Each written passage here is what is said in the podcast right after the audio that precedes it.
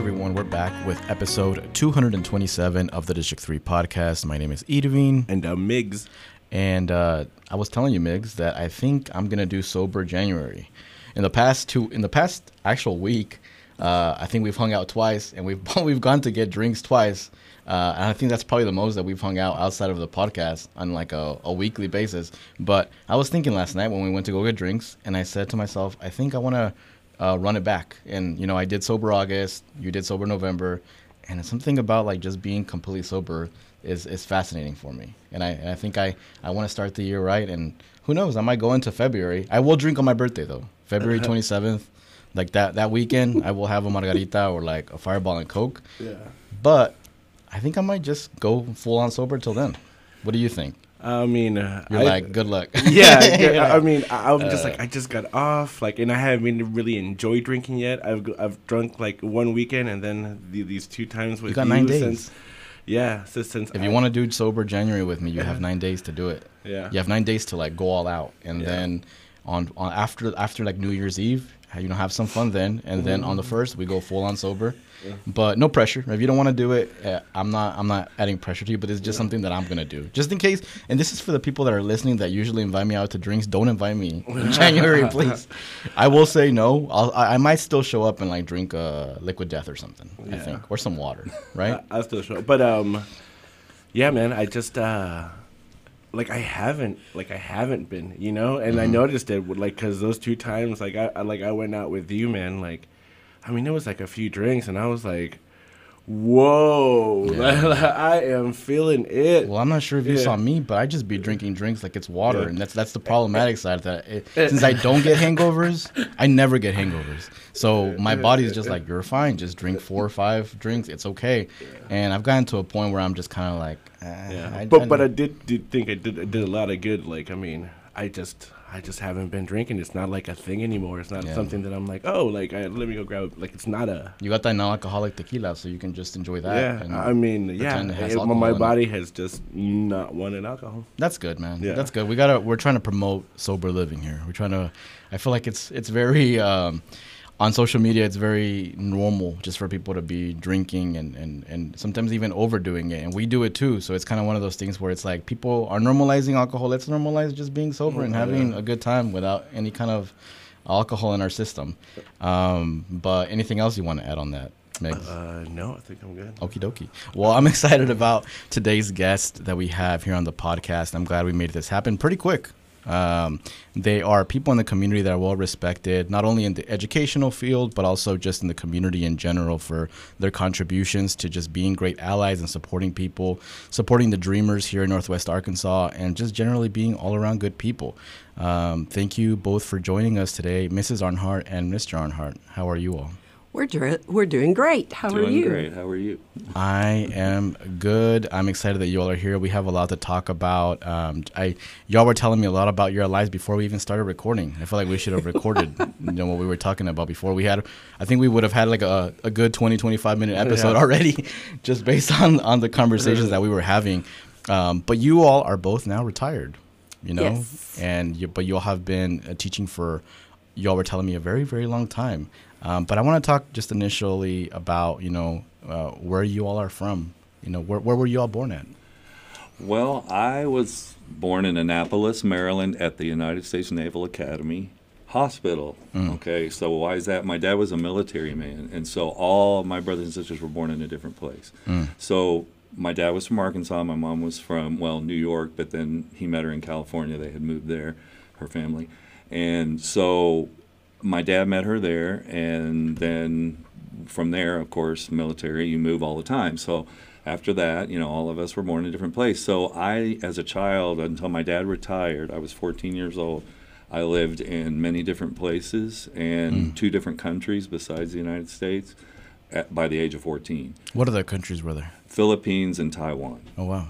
and he was stationed there um, in both of those places. And so, so that experience for me gave me a different viewpoint of a lot of things because it, being in different countries, being around people from everywhere, and I think that's one of the things that influenced me the most because I learned to just adapt a lot from moving, but also being around all kinds of different people, and it really influenced my life a lot because one of the things that uh, really uh, intrigued me was learning another language, for example.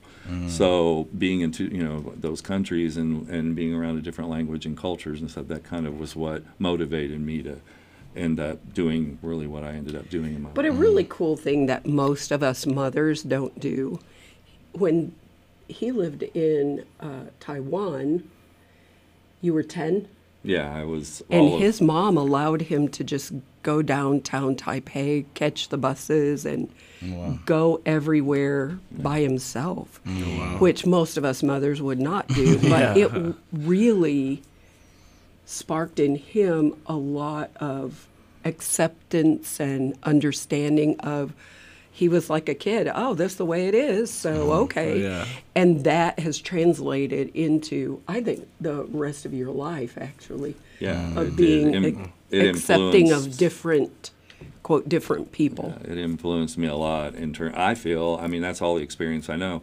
But then i came to arkansas my dad said i want to go back to arkansas okay? So we had visited but i knew i had you know we visited our family here and everything but so i come to conway arkansas in 1973 um, 14 years old and go to ninth grade and i'm having a real shock culture shock and mm-hmm. all kinds of shock because i was used to people being all together in the military. Everybody's together. Everybody does everything together whatever background you are in that's what you do.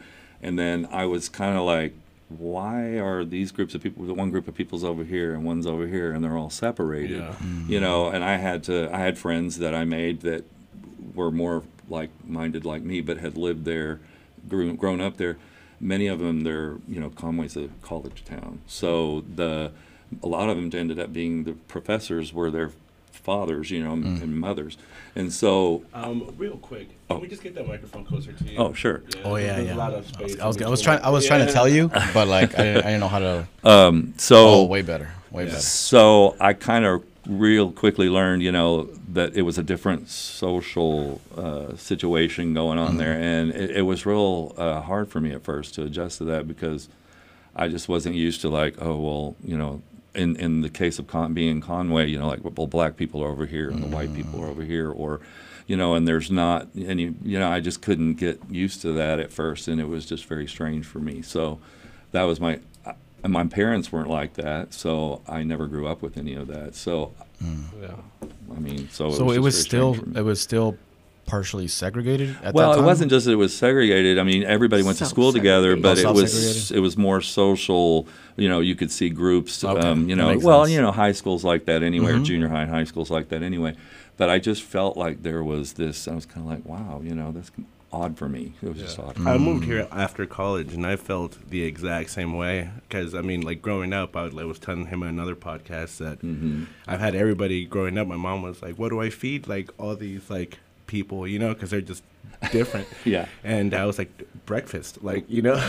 but uh, but yeah, but then I moved here, and and everything was a little more. Everybody stuck to their their own kind, I guess, of, to put it in layman's terms. Yeah. Yeah. and it all also depends on where you move to where you're moved oh yeah, Yours- from California to no but like oh well, But what, her What experience- community you moved to. yeah. Experience of what it was like to move from Illinois to Northwest Arkansas. Right. We moved In the here in the same year, actually, Mm-hmm. but to Siloam. Okay. And uh, from northern Illinois, we live about Mm. 60 miles west, northwest of Chicago. And um, even though in Siloam at the time, with exception to my Cherokee friends, uh, was dominant, predominantly white, and um, but I didn't speak the same English that they spoke, and my northern nasa- na- nasality didn't translate well to Arkansan speak. Mm, we're and, talking um, about soda pop. so it's pop. Pat. Pat. Sorry, and, Pat. uh, yeah. I have a friend from here, and we she goes, "Do you want a soda?" And I'll say, "No, I'd like a pop." And she's like, "Uh," so, but um, it was very different, just the culture, and being a new kid, where everyone had been in school together almost all of their lives too, but. Um, I, well, I am pretty friendly, so I adapt well to most situations, and I'm okay to be by myself. So it it wasn't hard. What was hard was that being from in, that time, being from a northern state, mm-hmm. coming here where people had only lived in Arkansas. Oh. See, because now you don't find a lot of mm-hmm. people that were born Yeah, here yeah. Especially that you know are older. So even in our classes, a lot of s- our students weren't born in Northwest Arkansas, and at that time, everybody was born here, stayed here, lived here, and so to have someone coming, they had no idea. What do y'all? What do y'all eat? Well, we eat the same things as you.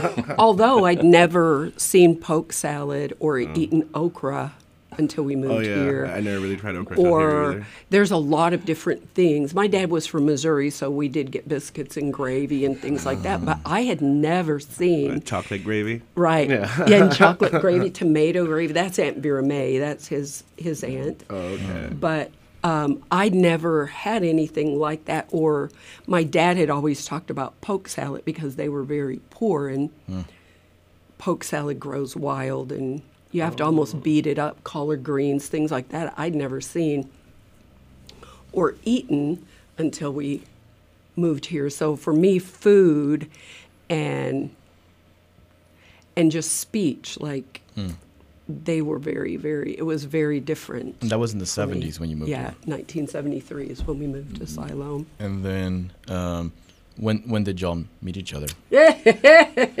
Okay, so we both. So this kind of is a nerdy this is nerds, and if, for those of us that know how much. This is a for nerdy those, podcast, so For it's those okay. people that are hearing that know how much we love uh, Spanish, and Spanish is our life.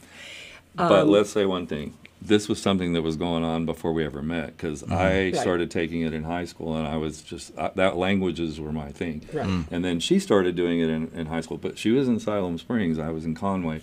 And so we were both doing that same thing at the same time without even knowing each other. but then in our So- senior year, she can tell the So story. we, uh, a We group met. of us from Silo, my teacher, uh, Mrs. Clemens, who changed my whole life. Uh, Mrs. Clemens had a friend who was the dir- uh, director del Colegio Americano en Durango, Durango, Mexico. And she always took the third year students to Mexico and in exchange, and then they would come here and stay with us. And so I, a whole group of us had gone to Mexico the year before, our junior year, and um, made friends. It just opened my life, really made me understand who I was. Like I never felt like I belonged anywhere until I started learning Spanish. So, Spanish, I found where I belonged in it's a strange thing, but uh, anyway.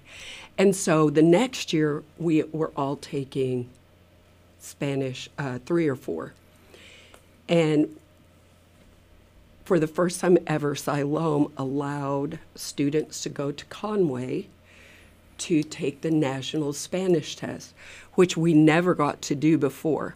And the principal was nervous, and they said, just go, make sure you behave, meet people. okay. So all of us, there's like seven or eight of us from Siloam, are in the line to sharpen pencils. That's what you did back then. Mm-hmm. And we're sharpening pencils and we're talking, and I turn and I see this super cute pink guy with a yellow afro that went to his shoulder. I've seen pictures. And I was like, oh, well, they told us that we needed to make friends and talk to people. You met someone, all right. So I turned around and I said, Hi, how are you? And he wasn't as chipper about meeting me. And he said, I'm from Conway. I was like, Oh, you came a long way. Anyway, yeah. I- well, and let me say, I was uh, a lot more introverted. I am an introverted person generally, but even more so then. Yeah. And so, and plus, and I've worn I was down. from Conway, and this was held at Hendrix College, so you know they didn't have them on computer and you know online like they do mm. now. So we all, everybody had to go to the same place to take the test. So I'm there, and what did I do? I came what a couple miles to the school to take the test from my by house. himself. So she goes, "Where are you from?" And I said, uh, "Conway." you know, I I'm like, "Oh, and I'm well." thinking, you know, she just came off really like kind of weird to me. So, so I just Which kind of went, Edwin "Conway." can say I do that. Yeah, she she and I over the years I've I see this all the time. Like she she just is very you know has a very you know overwhelming. Uh, personality and everything to people when they first meet her. Sometimes they just kind of go, "Is this lady for real or what?" But, but anyway, so I said, "I'm from Conway," and she went, "Oh, you were really far, didn't you?" You know, and I'm like, well, "Maybe a couple miles," Uh, you know. no fun, sir. yeah, So we competed. He Yeah. beat me, of course. He got like third got place. I got seventh, and we went on. And I wasn't supposed to. I thought I would go to. Um, I wanted to go to a different university, and uh, my mom wouldn't let me. So I chose UCA because of the special ed and language no, I had uh, really great programs. programs. I thought you were gonna say because of Tom, but No, uh, I, and see, that was the thing. I'd kind of forgotten about him because you know there are other fish in the sea. And I, and I was planning on going there anyway because I that literally once He again lived I behind lived it. literally next door oh, wow. to it, you know. Anyway, mm-hmm. and so you know that was the plan. I was going to go there. So The first, day, they brought us all in the auditorium yeah, and they say English department, everyone's studying English. and so there's So there's like a hundred Herd of people. and math and science are a billion and they say world languages and there's like five of us. and we stand up and I look across the she sees. across the auditorium and see that giant afro. I like the way, I like the And way I describes you. tell my I tell my roommate I tell my roommate Lisa there he is and she goes who and I said I'll tell you later oh my gosh and so and what was really funny is that I had met everybody because of who how I am in different competitions around Throughout I had met yeah. all of the people that were in the program. They didn't know each other, but all of them knew Oh, who. I was. And so, Right. So uh, So we all get up there and they say go to your department, you know, thing, whatever, you know. So all the people are going to their different departments. So we all go up there and then here we are standing there, and it's a small group of people. So, and of course, she's like, "I remember you, you, da, da, and I remember you at a competition or Yeah. whatever." Oh, and then she point, you know, and she remembered me, and and so you know, it was kind of like you know, but she knew everybody, to forget though, and well, I don't know about that, because you're so cute. but she she knew everybody, you know, and it was just like, and then it, you know, it was kind of clicking in my brain that I remembered, you mm. know, her from also from the, you know, from that test, you know, previously, and that was only a matter of from April to August because it was our senior year. We, you know, graduated from our mm-hmm. high schools, and then we went to UCA in this fall. So it takes that first that first step? So we had to be tested. Back then, you took tests, and they actually put to you in where you deserve to be put. So mm-hmm. we were going to take a placement test. And of course, I arrived like three minutes ahead, and he always arrives like 20 minutes ahead. And I started to go to the back, and he goes, No, no, no, I saved you a seat. And inside, I was like, What? but sorry, I hurt your ears. but outside, I was like, Oh, thank you so much.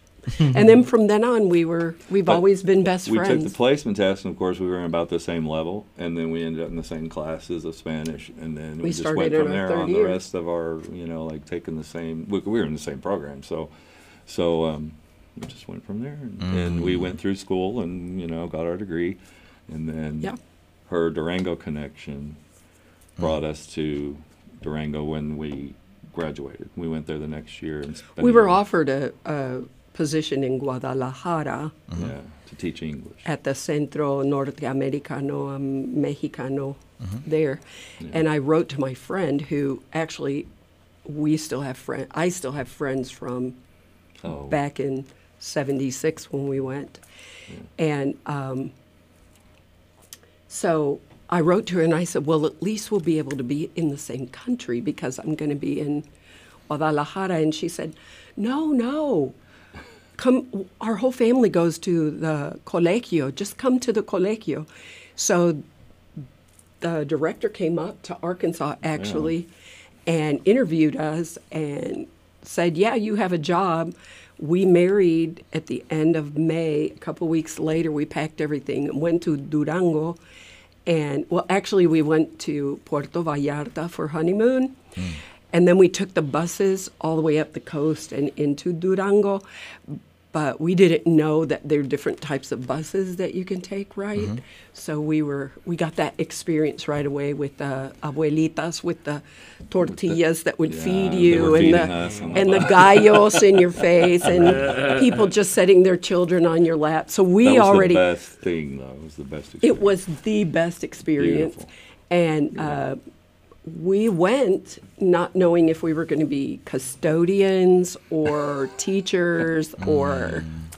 But I ended up teaching first grade, and Tom ta taught junior high, and that started our uh, 40 Yeah, that was the now, first year, 40. 81, 82 school year. And s- that started our long trajectory with uh, our family in, in Durango. We have a lot of family. Well, there. a couple years ago, we went to, uh, we were visiting, and we went. Two of the girls that were in her first grade class were five years old. Forty years ago, h- or now, you know, They 45 came to have old. lunch with And us. they came with us. Uh, we met them, and, and they have families and kids. And, you know. and their mom came. It was really cool. And Yeah. switching it up a little bit to Spanish. Sorry. You know, let's, we're bilingual. Okay, yeah. Let's talk a little bit, que hablar un poquito en español.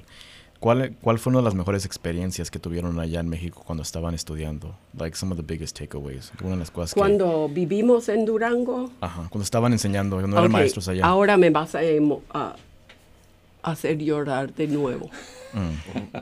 Verdaderamente, l- yo siempre digo que lo que soy yo, no puedo hablar de él, pero creo que entre nosotros, como pareja, primeramente conocimos a un, una pareja mexicana que nos brindó cariño, amor, pero nos enseñó cómo debe de portarse una pareja, un matrimonio. Y nos enseñaron mucho porque las relaciones entre nuestros padres eran un poco difícil, vamos a decir. Y por eso este, nos enseñaron esto. Y ahora son nuestros hermanos. O sea, compartimos sus hijos y todo. Aprendimos, o sea, como pareja, aprendimos de ellos como ser matrimonio, como pareja, como equipo, como equipo, no solo amantes, pero equipo, amistad, amor, todo, todo, y el respeto que debe de haber en una pareja. Y ya, ya, lo, ya lo teníamos entre nosotros, pero ver el modelo, el ejemplo, fue algo muy, muy precioso. Eso es Pati y Ricardo. Muchas historias de ellos. Ah, eh, en No, noviembre fuimos, Fuimos a a- verlos. Fuimos a verlos. ver a Pati. Ma- Ricardo falleció, pero fuimos a ver a toda la familia, los nietos, todos. O sea, eh, ¿En qué año se casaron ustedes? en el 81. 81. Ok, entonces ya, ya casi van para, ya están sacando 50 años de matrimonio Ya. en los próximos años. en los Tenemos eh, Sí, juntos desde el 77. próximos- Oh wow! And what, what do you what do you think is is some advice that you give to people as a as a couple that's been you know lasted that long? What is some some good advice that you give to Wow. some young couples? I always say the number one thing is sense of humor. Oh, okay, I was gonna say, you better watch it. Of course, this, this lady, as everybody that knows her, never lacks with that. Right? She's always funny or saying something funny or off the wall or crazy or whatever. And you know, I, I, I don't think that I would say I didn't have a sense of humor. I did, but. You did, I was said? much. I did. I mean, before I met Oh. her, I, I had one, but it was much more. Uh, I don't know, maybe a little more Introverted. reserved, and I was a little more ex- introverted. But Way introverted. but uh, I just saw that you know she just was so. Uh, uh, that's something that I feel like as a couple, you know, if you're saying what's the most important thing, I think it's that. Well, of course, you know you have to love each other, but you have to have that bond. But you also, uh, I think, humor helps a lot because sometimes you take things too seriously, Yeah. maybe, or I mean, you have to be serious about well, certain things. life is hard. And- eh, right. I guess you guys mm-hmm. know. But you Yeah. Gotta you gotta now. step back a little bit and not be so serious that you it, it- you know it breaks you apart or it you know I, I think it's better to have that sense of humor kind of element in there and that mm. that to me is the most important thing. I don't know what she would say, but Well, you know here's what I think. A lot of people say, "Oh, I found my other half." Oh I did not find my other half. I am a whole person. Mm. I do not need another half. Yeah. I am fine alone. Mm-hmm. He is fine. We are very well developed ourselves. Mm-hmm. We choose to walk through life together. Mm-hmm. And we choose in the hardest times and in the worst times. And we've had a lot of really hard times. Mm. I'm not going to tell you about that on the radio. Someday, if you want to hear it, mm. well, you can hear it. And we've had a lot of and that's something I think people that see us don't know, don't understand that we've had a lot of things that in our families that have happened that. Mm-hmm. Um, but what hap- what it is is that we have always been a united front. We always support each other no matter what. We always we always uh, and i'm going to tell you I, I'm the one that always has and we talk about everything Yeah. and and we listen and even if we don't understand or we don't we just you have to listen. You have to you have to let the other person be who they are too. Because they're not going to change because you want them to change. What you see is what you lot of get. things. You like know, poor people- tom is what he got is this. And this is how i have been my whole entire life. And if he wanted a quieter woman well i'm sorry.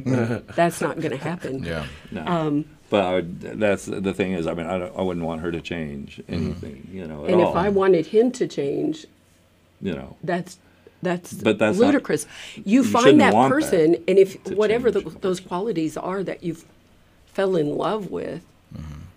should outweigh the the the things of putting things in random places where you can't find them. or this this woman wakes up every morning with whatever song got in her head, uh, either from the night before or while she's sleeping. She she sings it All day long. all- well, and yeah, but gets up doing it, you know, like singing it, and it's like, okay, I know, I have no idea where that came from. The, f- but the funny part is that my, I got on Myra's nerves yesterday for the exact same thing. I had a song and, and I was just singing funny. it over and over again, and she was like, "Can you just listen to the song? Can you stop No. singing it?" And I mean, I heard it. That's why I'm singing it. and it's just I'll wake up with him. I'm go. you, you're welcome. You're welcome. This Yeah. is the song I woke up with. Mm. You're welcome. and he's like, oh my God. But I really think that a lot of times, and a lot of times, here's my theory on not just a relationship, but on life. If it's not going to change your life tomorrow, don't fight about it. There's, I mean, if it's something that you believe to your death in, go for it. Yeah. But if it's because he uh, puts 50 things on top of the refrigerator and you can't find them, you know what? Are you going to, is that, do you need an argument about that or do you just put that in the court box? you know, that's just what you do. You put that in the court box. Um, I say it differently. I say like I just take You know what? You know what taking L means? Yeah, When take you just take a loss. I just be taking L's. There's some things that like there's some things worth fighting for, but there's some things where like I don't even want to argue about it. So I'm like I'm just taking this L. Like it's and then everything's fine and uh-huh. dandy. You and know? because and if it's something that you really believe in, you never take the L. Hmm. True. But if it's something that True. like I said, if it's going to change your life tomorrow, then do that. And we have always been present for each other. You know, I believe that uh, you must be present to win, and that's not just in bingo. That's in that's in life, in friendships, in being a mom or a dad, being present with your kids. It doesn't mean just physically, hey, I'm sitting here. I mean, being actively present with that those people Yeah. that you love. And as a couple, we have always been actively present with the people that we love. Hmm. And well, we try to. We're we we fail a lot, but we try really hard to be present as teachers, present as parents, mm-hmm. present to each other, mm-hmm. and um, and, And by- hold on tight. by any mean, any means, I mean that's obviously not easy to do when you think about all the different aspects of your life, relationships you have with all the people that are around you. You know, you you can't.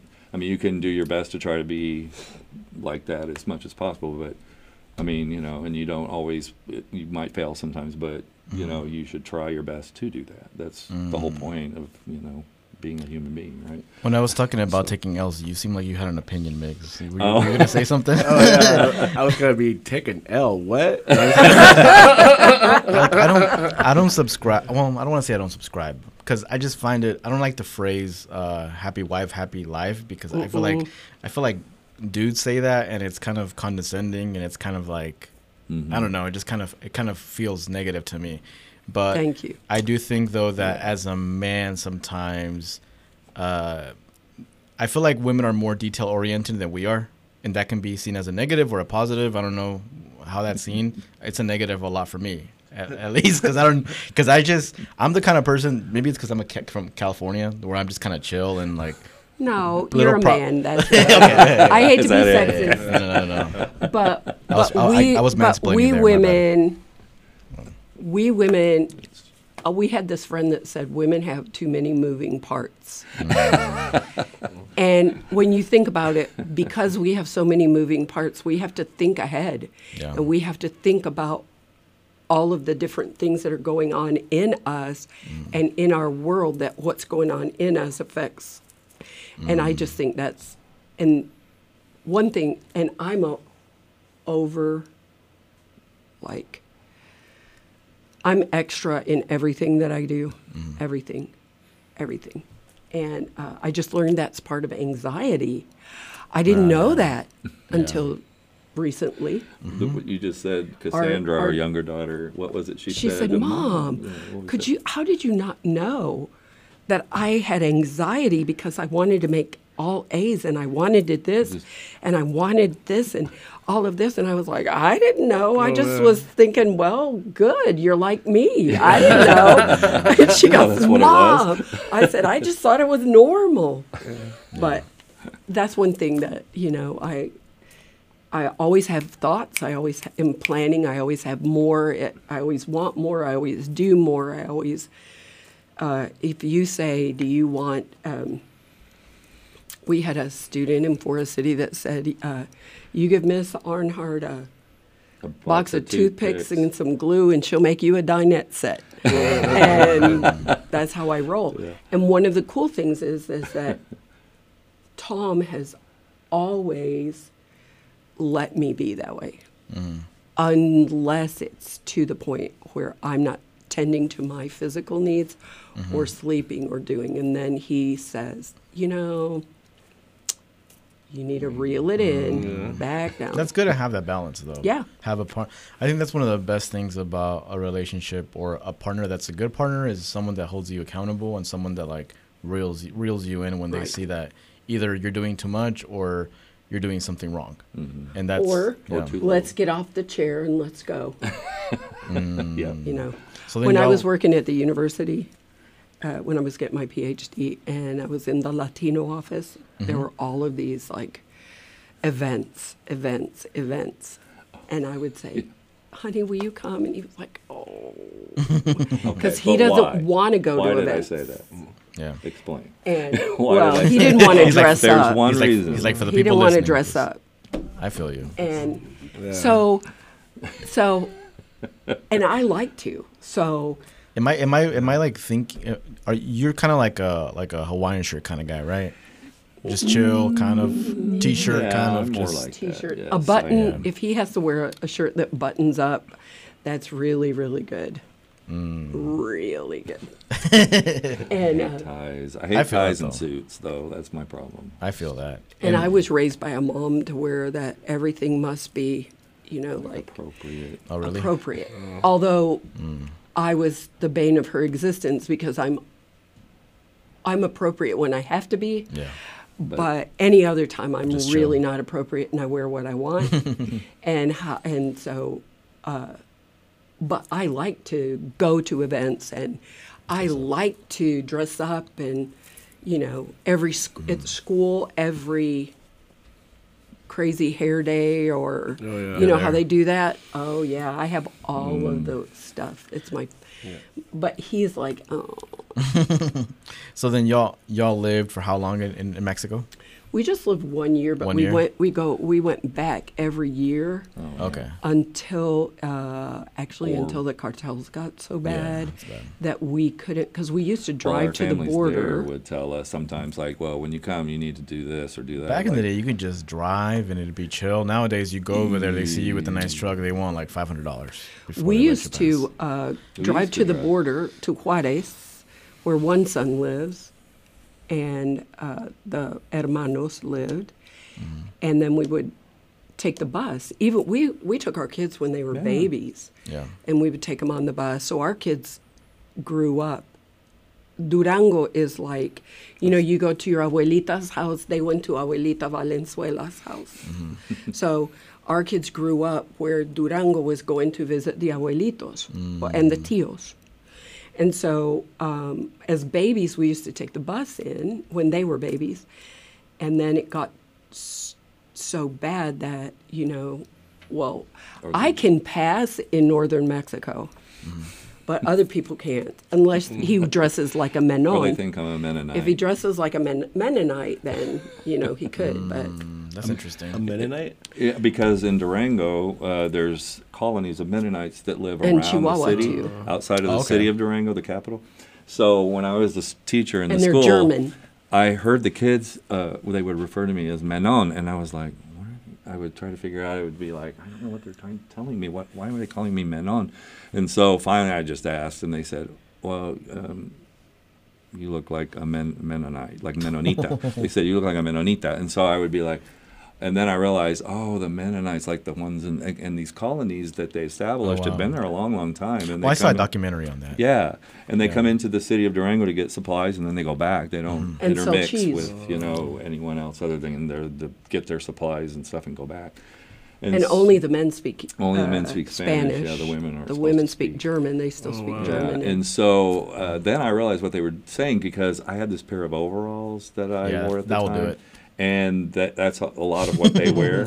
Yeah. So the the that that really got it. I mean, I think they just thought we would it. go to the mercado, and the little ladies would say, ¿En dónde robaste el menón? and I was like, "Ah, lo, no lo robé, es de Arkansas. pues, ¿cómo logró? ¿Cómo lo logró? No, es que soy de allá. Oh. ¿Usted es de allá? Mhm. Because in the northern part of Mexico, in Durango, they have green-eyed, Oh. lighter-skinned. Oh, really? Because There's of small the French around. influence. Oh, That makes Canatlan sense. and what are some other um, Santiago Papasquiaro. Pasquiaro, and they're little towns around Durango in the state. And a lot of when the French came and and tried to invade Fran- uh, Mexico, Yeah. and then they've lost. Um, some of them just stayed, and they became. Well, they they were married. you know, forgotten. The soldiers married. You I, know, I'm Mexican thinking women. now at my like Duranguense friends, and yeah, they are yeah, kind of there's some light-skinned, that yeah. look very. Some of them are look like me, Yeah. So I think they might have thought, well, maybe she's, you know, like. and some of One of them, the women, some of them are shaped like me too. Like mm. so, it's very interesting. So in the north, in the south, I can't pass, but in the north, I can. well, unless you go to Mexico. but that, he can never pass. Can I pass? and our six foot blonde daughter can never pass either. So it's Like, like you can pass as like a Argentine though. I feel like when Yeah. you go to Argentina in when the next Uh, couple weeks, you're gonna, you're gonna. This is a guy our from friend here. actually looks like him. Yeah, she Oh, really? she looks like my sister, our friend that's down there. And she's she, like she looks six just feet like me. tall, She's as tall as I am. She's blonde. Oh wow. Yeah, but her background is her dad is Spanish background, her mom's Italian background. Okay. So I don't know, but it's somewhere in there, you know, they were. So then y'all were a year in, in Mexico, and then Mm-hmm. did y'all is that is that when y'all made the move to to Rogers or No, actually, we uh, went sight unseen. Uh, this is kind of a interesting thing. My mom came to visit us, and she had recently divorced from my dad, and she had said that we were going to stay in Mexico, and uh, she said, "Well, I really need help." My mom never asked for help. I really need help, and I was like, "Mom, it's April. I don't think back then." foreign language jobs were far and few and far between. There might have been one per giant school. And I said, Mom, I just don't. I'll, we'll come home, but I don't think we'll get a job. She But said, we'll Well, you know, whatever God wants us to do, just think about it. So we drive her the nine hours to Monterrey, which was the only airport at the time. And uh, We get back. we get back and there's a letter from our professor and he said i don't know what you guys are planning to do but forest city needs uh, two spanish teachers then they'll take husband and wife We said that's the answer. um, so we were like okay mom all right and so So you uh, know where Forest City is, right? Over in the Delta. yeah, by Mm-hmm. I've never been, but I've heard of it. Well, We went it's there. it's a very it's a dichotomy, but it's a very the people are very beautiful, Mm. and so we This is in called the- 1982. we called the principal and said we can't come till June. School's not out here till June. He said, "Okay, well I've heard great things about you." He hired us sight unseen Oh wow. and we didn't even know where Forest City. I mean, we'd gone through on 40 before, but we didn't even know. So Yeah, because I was from Central Arkansas, she was from Northwest Arkansas. So, I mean, What is Forest really- City known for?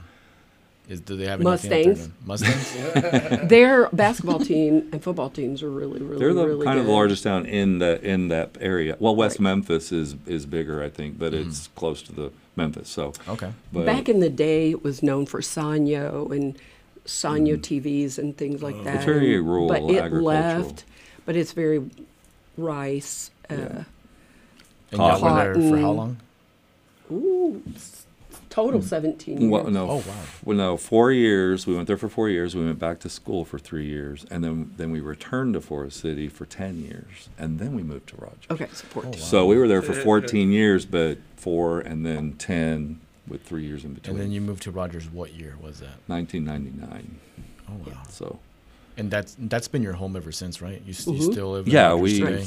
yeah we've We'll been die here there. ever And, since. and y'all went uh, Unless all we around. get eaten by sharks, which is okay. What, are you saying like when you go to Chile? Is that what you're saying? Yeah. we go possibly. wherever we go, wherever we go, or if we fall off the Andes. Been a good ride. It'll be their problem. So then you you all have kind of gone through the the whole. I don't want to say the whole, but like a, go, a good part of like the Rogers School District. Y'all have been kind of to Mm-hmm. different schools and everything, and then y'all both ended up at uh, Rogers Heritage, right? Mm-hmm. And uh, I believe uh, Mr. Arnhart, you retired from there.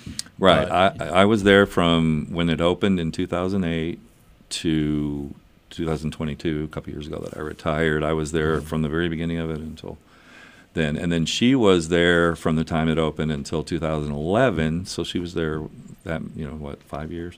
And then went back to school yeah. at U of A. So, and then I finished my career at But we've- Lakeside in Springdale. right. Okay, and I think that's where I saw you because I went to go speak, Mm-hmm. and and I saw and I saw you there.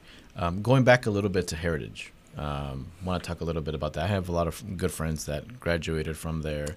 I think Hyro went, Yep, went he there. was I our believe kid. he, he graduated from there. I think he was the first or second Yeah. class. First, She He was had the- him, Heido was the first. uh, They were Heido, uh, Gabi, and Gabi Caceres, you know, Uh, Martin uh, and, Martin's uh, wife. Yeah. Magda. Magdalena. All of them were the first graduating class. Okay. No, No, wait. yes, they were the first graduating class from Heritage. Well, in the first year, there was not a senior class. The Rogers High had all the seniors. Yeah. Okay. In 2008, so 2009 school year, there were no seniors. Then were the 2010 10. was the first That's year they they graduated, graduated. seniors.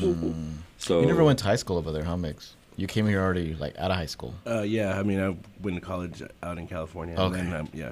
You missed us. yeah, I did. I for some reason thought you went to school in Rogers because you, you were from Rogers and, and you were hanging out with a bunch of people from Rogers. So I Yeah. was Well, I live in Oh. Rogers. I originally moved to Springdale, Oh. and then I moved to Dixon Street for a few years, and then I got out, bought a house in Rogers. so Where? Uh, You might be our neighbor. Oh, like uh, Little Mexico, if, if you know where that is Oh, geographically. we live kind of close. Uh, okay, yeah, kind of by downtown. Yeah. Oh, okay. He's like, I don't want to give the yeah, exact I, address. I was about to tell you this. Afterward. Maybe I said Afterward. it. Yeah. Hey, everybody. so t- talking about heritage, I I um, I know that y'all were very familiar with Brig too, Brig uh, Cardwell. So I want to talk a little bit about him. We we've actually done uh, I think two episodes on him. Uh, We did one with um, Heido's uh, cousin Luis, who knew him Yeah. pretty good too. And um, I still like today, even today, like sometimes when I I'll just Google him and I'll go to his uh, Instagram or I'll go to his Twitter and um, I know he had deleted his Facebook, so I, I it sucks because I went back to look at try to look at our conversations just to kind of you know uh, remember him a little bit, but that that was gone. But you all knew him personally too because he was uh, the community uh, liaison, Liaison. at Rogers Heritage High School. Um, can y'all talk a little bit about about him, like what what y'all's relationship was with him, and and also just if y'all did any kind of work together um, while We did everything together. Yeah, When we were at Lots, quite a bit actually.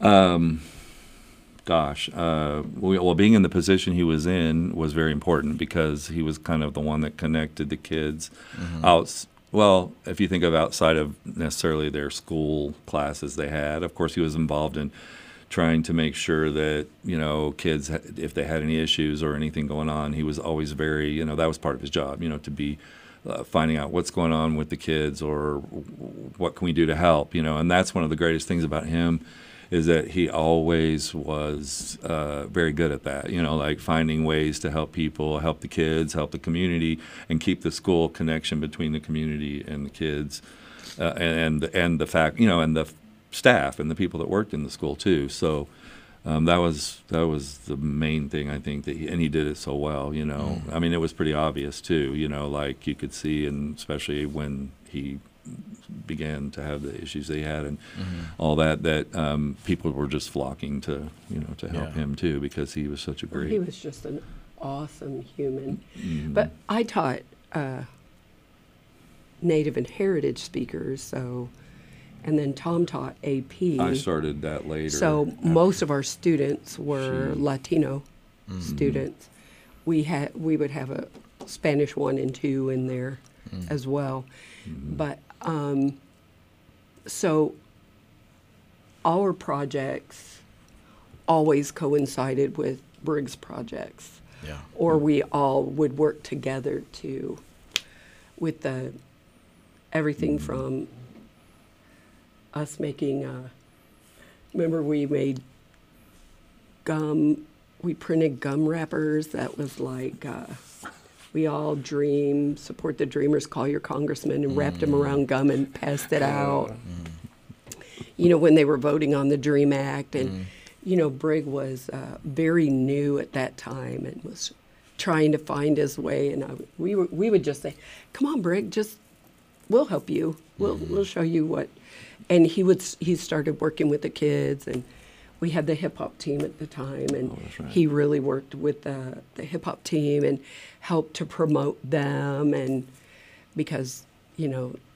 It was something that no one in the in Northwest Arkansas had. I think there were two other hip hop teams. Well, it, in it, the high school. It was inspired from first with Al Lopez doing the the kids at Rogers break High, dancers. break dancers, you know. With Dr. Hurtado. Yeah, way back. We're talking like in the '90s, and then when, then and then at Oakdale, uh, when we went there, when she was already there, but then I came in. Um, the, there was a group of kids that wanted to start doing that. Oh, yeah, we had and they were inspired team, from too. the other group, and so they're the ones that ended up when we went to Heritage because everybody moved that same year. What was interesting is the group of kids that we had at Oakdale, because of the change to Heritage, we moved with them, and so we were with a group of kids for six years because And then I went to college Oakdale with and- them. Yeah, and then when she went to So school, like Heido, Magda, and all of those guys, yeah. a lot of them were in. Well, Heido wasn't, but a lot of the kids from. that's right. You were the Oakdale. Mr. Feeney. yes, yes, exactly. yeah, all And I was even uh, the That sponsor Yeah. advisor for the SIA Yeah, sorority there for a while, and Yeah. so which was started by mostly By Oakdale, all- girls that all had of gone those to same Oakdale. You know, girls. Gabi Caceres, Magdalena, Yeah. all those people. the um, yeah I, I I got the opportunity to to meet Brig and, and and do a lot of stuff with him in the community. He hosted that uh, DACA clinic at Mhm. Heritage, Yep. which I believe you I saw you there. I, Mhm. I Yep. believe you were there as as well. Mhm. And um, yeah, everything just happened so quick. You know, I I, I, It did. uh, I saw the fundraiser, uh, and then um, we visited him at the hospital, and then he passed away the next day, and then Mhm. the ne- the day after that was his funeral, and then we had a wedding in San Antonio, so we literally left uh, right from the funeral to San Mhm. Antonio, and I was and when we were driving, Mayra and I, we were like, "What just happened?" I, I know. We were That- too. he But- we heard okay, we saw him just before Thanksgiving. Well, I did. Tom Tom well, had I would see seen him him, at school, and and I saw was him, and I said, "Honey, Brig doesn't look very good." Mm. And then the sec- next time I saw him, I said, "Brig, are you okay? Do you need to go to the doctor?" Well, then they went to New York they on went on a Thanksgiving, trip. Yeah. Okay. And he came back, and he he looked terrible. And then I saw him at school literally a few days before he went to the hospital. That It was finally just he, you know, I guess they just, you know, I don't know, was just you got to go to the hospital.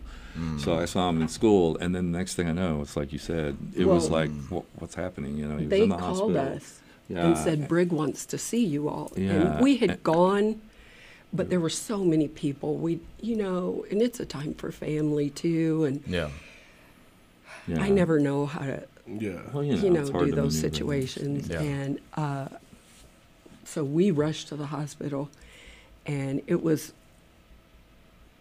just before he couldn't talk anymore. And he called us, and we came, and he wasn't supposed to be talking.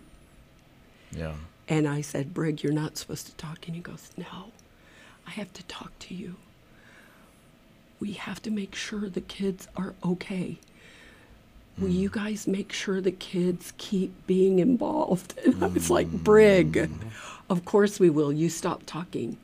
But hmm. on his deathbed, he was worried if the children were going to be taken care of Yeah. and that is to me was and of course we'll never forget that because that's something that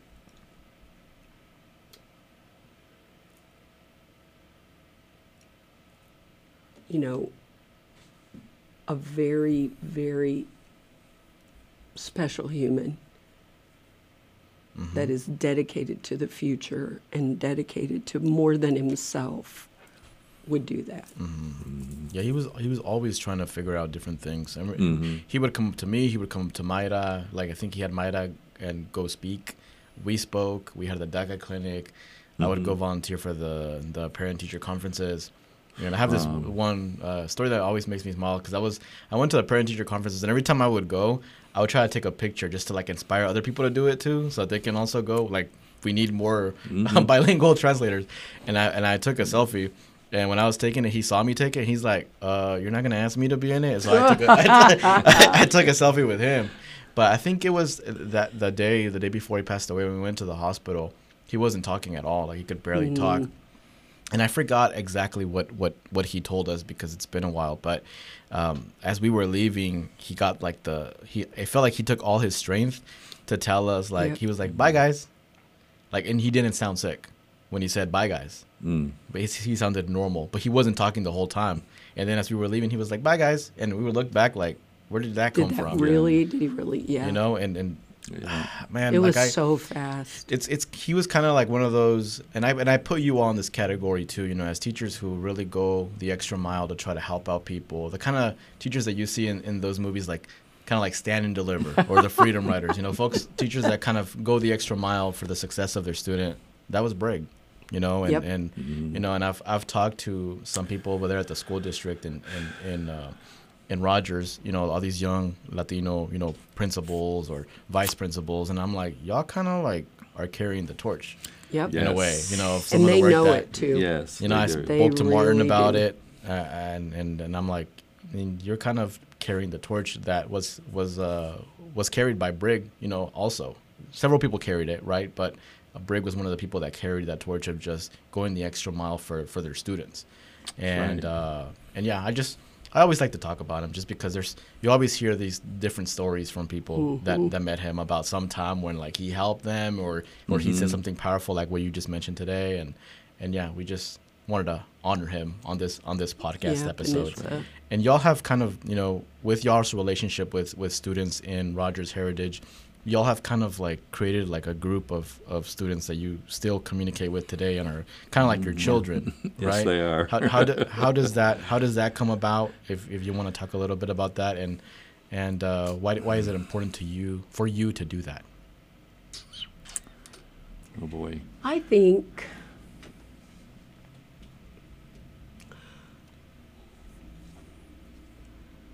I think truly we came people say that we taught them. I just can't you mm-hmm. know if you're a teacher that listens really listens to your kids and you not don't just hear them but you listen to them and you see them mm. where they are however they are mm-hmm. and try to make your lessons be meaningful to them. And sometimes they choose what they the angle maybe of the lesson and you can do that in anything. We just happen to be spanish.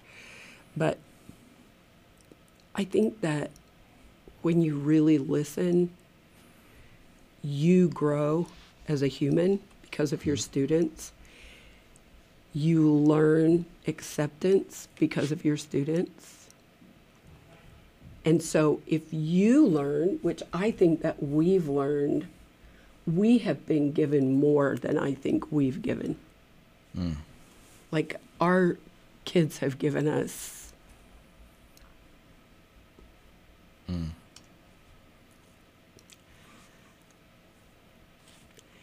You don't, you're not going to understand what an immigrant child is feeling if you don't listen to the immigrant child. If you don't ask. And uh, luckily, our classrooms were a safe space where they could speak their own language, yeah their home language, because you all know, just as we do, there are things that sound better and feel better in Spanish. yeah Some things feel better in English. And we were lucky to have that. Uh, we were fortunate to have that safe space where kids could come and actually desahogarse. I don't know how to say that, but you know, just get it all out. And um, you know, I know what it's like to grow up in poverty. I know what that's like not to have, you know. Mm-hmm. But being a white person in poverty and being a brown or black person in poverty is a very different Yeah. social construct. Mm-hmm. And so, e- even though I could understand some parts of experiences. I could not understand the like kids that were brought here as children or babies. Especially in my the hardest ones for me were the kids that came like when we were at Oakdale, the kids that came that were um, came in sixth grade or came in seventh grade and they were in Oakdale with us at 8 and um, and the mourning that they felt by leaving everything and everyone and realizing in that time period that they weren't going to get to go back because they didn't have papers to go back. Yeah. So if you don't listen to your children, whatever the experience they come from, you don't grow. And truthfully, we grew as humans, I think we could say, because I think we were all, we've always been that kind of human that's going to fight for the underdog anyway. And living in Forrest City, working with underserved children and children of poverty that we up in Northwest Arkansas are never going to understand, Yeah. ever, ever going to understand. And generational poverty. So we they taught us a lot in Forrest City. We learned so many things that the majority of white teachers don't take the time to learn maybe hmm. or don't take the time to ask. But here when we came here we were like what is our job going to be? And then we realized we had children back in the day we would have young men coming at 15 and 16 that were coming to work in Tyson that had come from the fields and they couldn't even they didn't even know how to hold a pencil. I would have uh, Gone to school. I, I would say oh el trabajo no se hace solito sino levantas tu lápiz no funciona mm-hmm. okay i used to just say that and go on and one time this little boy said es que mis no sé escribir mm. ah poco no ni sé cómo apoyar o agarrar el lápiz. Mm. So we had special club during lunch. And these certain people were just invited. It was a special club and they learned how to write. So we went from that to and we all assume that everybody knows how to write Yeah. Yeah. we all assume in the United States that everybody knows how to gr- hold a pencil or a pen. Everybody knows how to at least read at a rudimentary age, mm-hmm. stage. Mm-hmm. We assume a lot, and we learn from our students never to assume. Mm-hmm. Never to assume what outward appearances. We, we learned that a long time ago. Mm-hmm. But, you know, I think the thing is is to listen. And if they say help, get up and help them. And then y'all Whether became it be at three o'clock in the morning, mom, ice got my dad. Mm. Miss, ice got my dad. Okay, here we come. Mm-hmm. To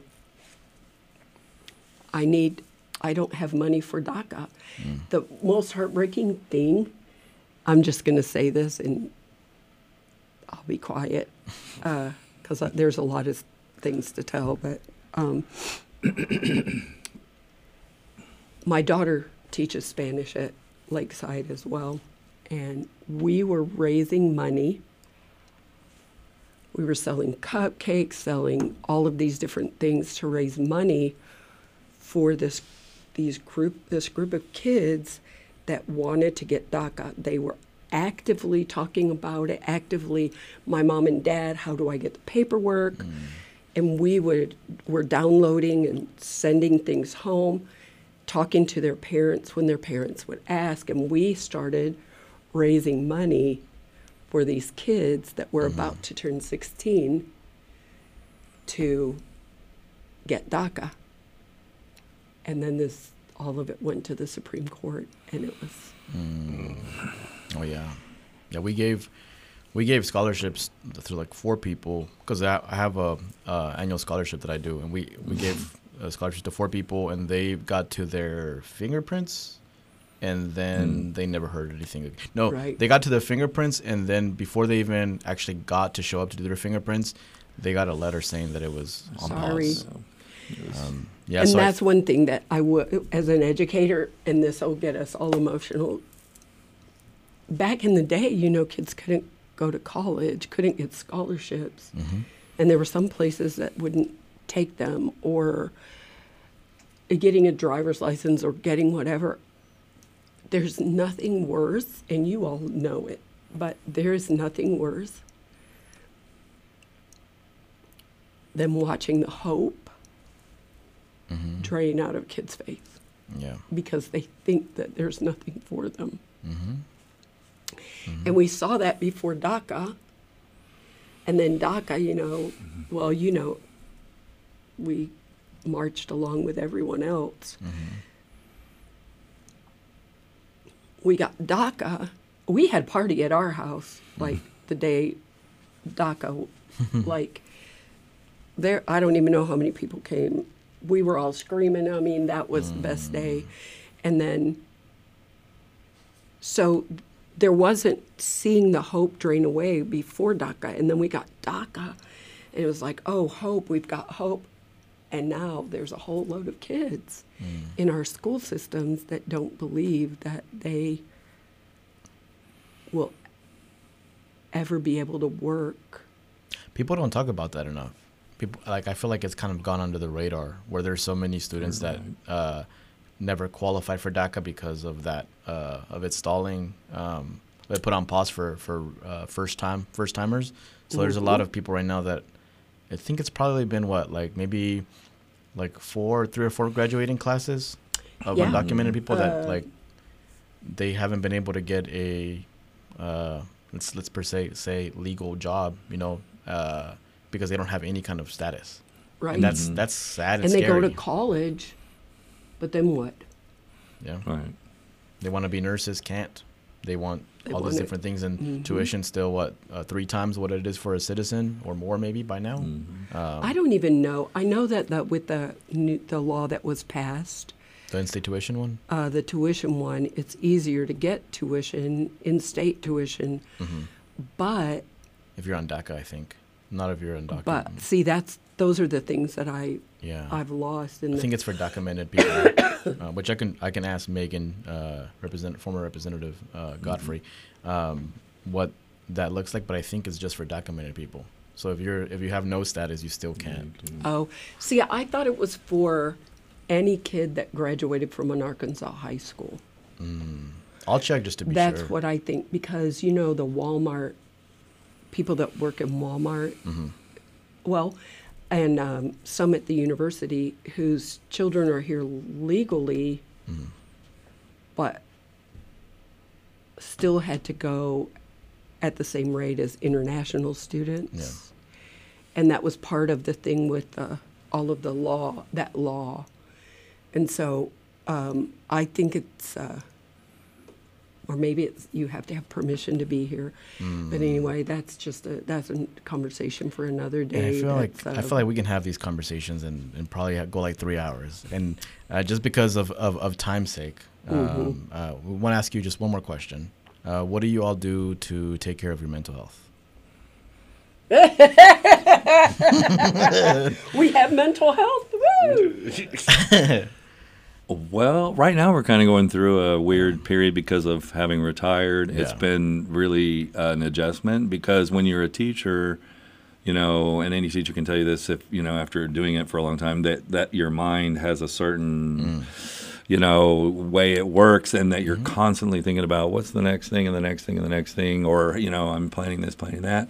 Or just, it's always like that because you can't really stop, totally stop. Even if they think, oh, you have the summertime, you're still thinking about, you know, the next year, what you, or what different thing can you do? So uh, it's been weird for us to try to adjust to that because it's it's like you your your brain's not in that mode after years and years of it, and so we're just trying to just figure out what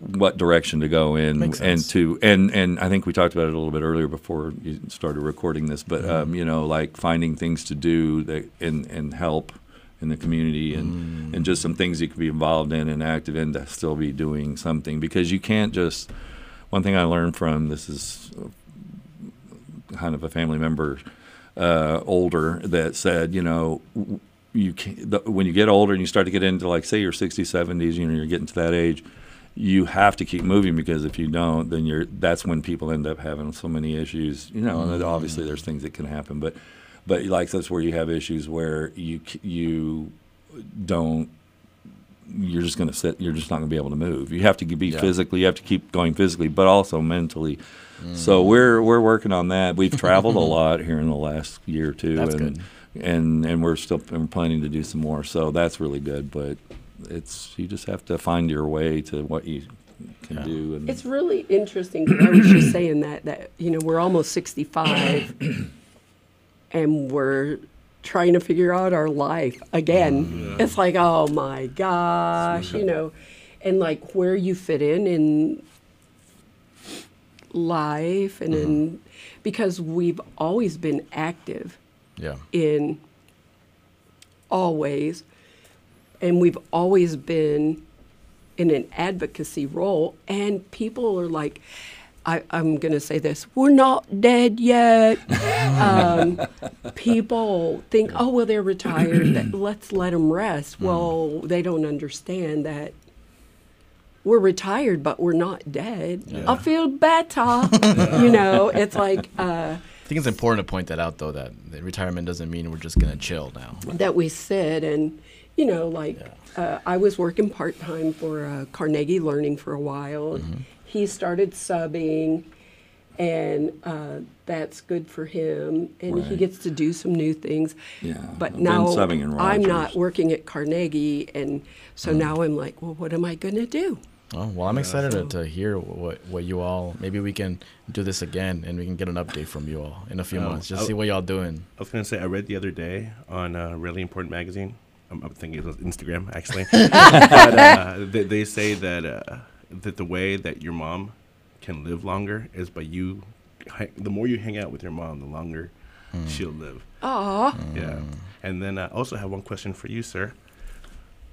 When did the fro come off? Well, uh, it kind of was still there in different forms, you know, like when they had the mullets in the 80s. Oh, I yeah, kinda the had. I kind of had it going and then down farther in the back and stuff. Uh, and, but then, you know, I mean, you got to just admit that at a certain point, you know, you start to kind of get, you know, your hair's not as like thick and all that as it used to be. So it just eventually, you know, now you can kind of see the little holes in there on my head. But since I'm tall, that helps can see. because Oh, yeah. I'm way up here, and then people just see from down here, so they don't see what I have, don't have on top. He chooses to have it shorter. I wish he would have it a little longer. During COVID, he couldn't get it cut, so he had the big It- fro. Oh, you grew but it out, was right? a That's- that's But it silver did not fro. look the same as it did No, it a long time ago. Still, it was white yeah, hair, you know, uh, canas, you know, the uh, gray hairs. you they don't. yeah, twirl when you have as curly, well wavy as hair, the I have others, wavy so- hair. You know, that's why it was always like that. And then, but when it gets gray, it kind of doesn't curl as much, so it just Okay. kind of goes. Bing. Hey, So that kind of makes it look a little. but I like it a little longer than this. hey. I think I like it a little bit longer. Yeah, But- But hair pictures. but he doesn't. He he doesn't want to deal with it. You know the Yeah. thing about sense. putting a button, buttoning shirts Yeah, and yeah, yeah. tying shoes that we don't deal with that anymore. I feel like I have my hair long because I don't want to deal with Oh. it. You know? yeah, because you can see you have. You know, yeah, I mean, I hair. either put it to one side or I put a headband on. I'm done, and then I'll have to go get a haircut every two weeks because it got a little out of hand. You know, mm.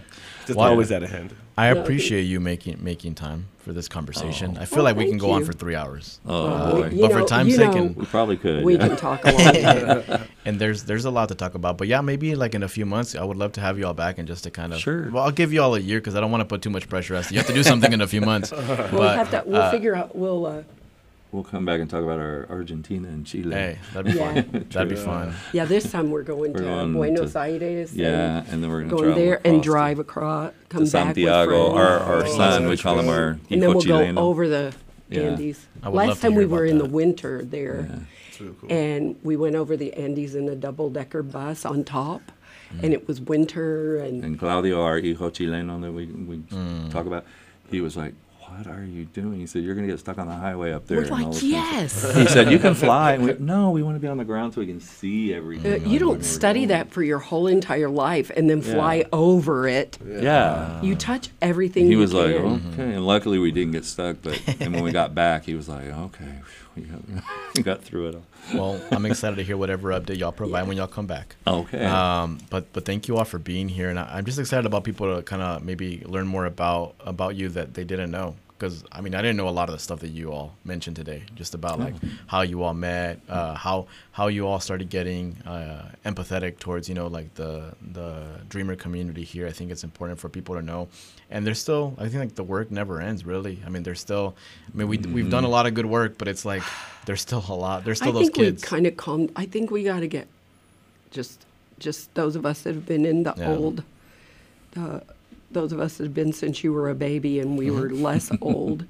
You know, I think the thing is is that we all were working really really hard because it seemed like there was a Mm-hmm. there was hope, and now it's just like I don't even know where to start yeah. now, you know, because there we have we're going into a generation now where Mm-hmm. we've got to because I'm never going to forget that little boy. Jorge was his name. Mm-hmm. I'm never going to forget his face when I said, "It's going to the Supreme Court. They Yeah. they won't let you apply." Mm. And So you're he's saying we need to get graduated the band back college together, now. right? That's what you're saying. We need to get. Fight even the hard, harder than ever. And so now we've really got to. I mean, we have there, there's there's a younger generation that's that's wanting to organize too, but they don't have. If we don't if we don't tell them like, hey, this is what we've done, this is what worked, this is what didn't work, they don't know where to start either. Maybe right? that will be a niche we need to do. Yeah, definitely. So we'll, we'll follow up with that. Uh, but once again, thank you both for being here. I really Oh, you're appreciate welcome. having Thank you. you for Yeah. inviting we'll us. always help however we can. And for everybody listening, that was episode 227 of the District 3 podcast. My name is Edwin, And uh, Migs. And these were the Arnharts, Mr. Arnhart and Dr. Arnhart, who Oh, joined us. yeah. Who joined us uh, very here for this episode. but for everybody listening, we'll catch you all next week.